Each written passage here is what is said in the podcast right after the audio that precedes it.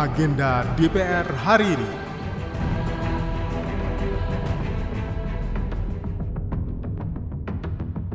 Halo, apa kabar? Kembali lagi di Agenda Kerja Wakil Rakyat hari ini, Jumat 13 Oktober 2023, bersama saya Tiara Mustika. Hari ini, DPR RI masih menyelenggarakan pameran 29 museum di lobi Gedung Nusantara dalam rangka memperingati Hari Museum Indonesia ke-8 yang jatuh pada setiap tanggal 12 Oktober.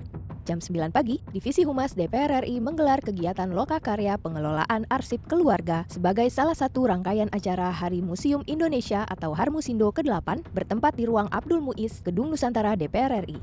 Jam 1 siang, Wakil Ketua DPR Koordinator Bidang Industri dan Pembangunan atau Korinbang menghadiri seminar satu dekade One Belt One Road di Grand Ballroom Hotel Kempinski, West Mall Grand Indonesia. One Belt One Road atau Belt Road Initiative adalah proyek pembangunan ekonomi yang berfokus pada peningkatan konektivitas dan kerjasama di antara berbagai negara yang tersebar di benua Asia, Afrika, dan Eropa.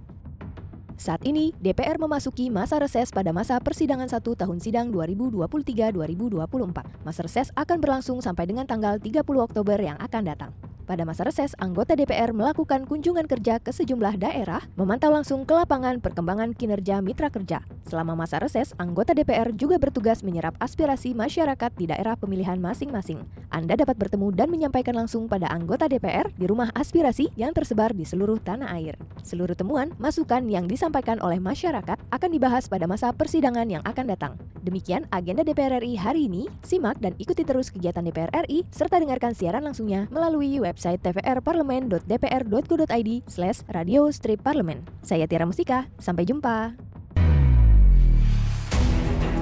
Agenda DPR hari ini.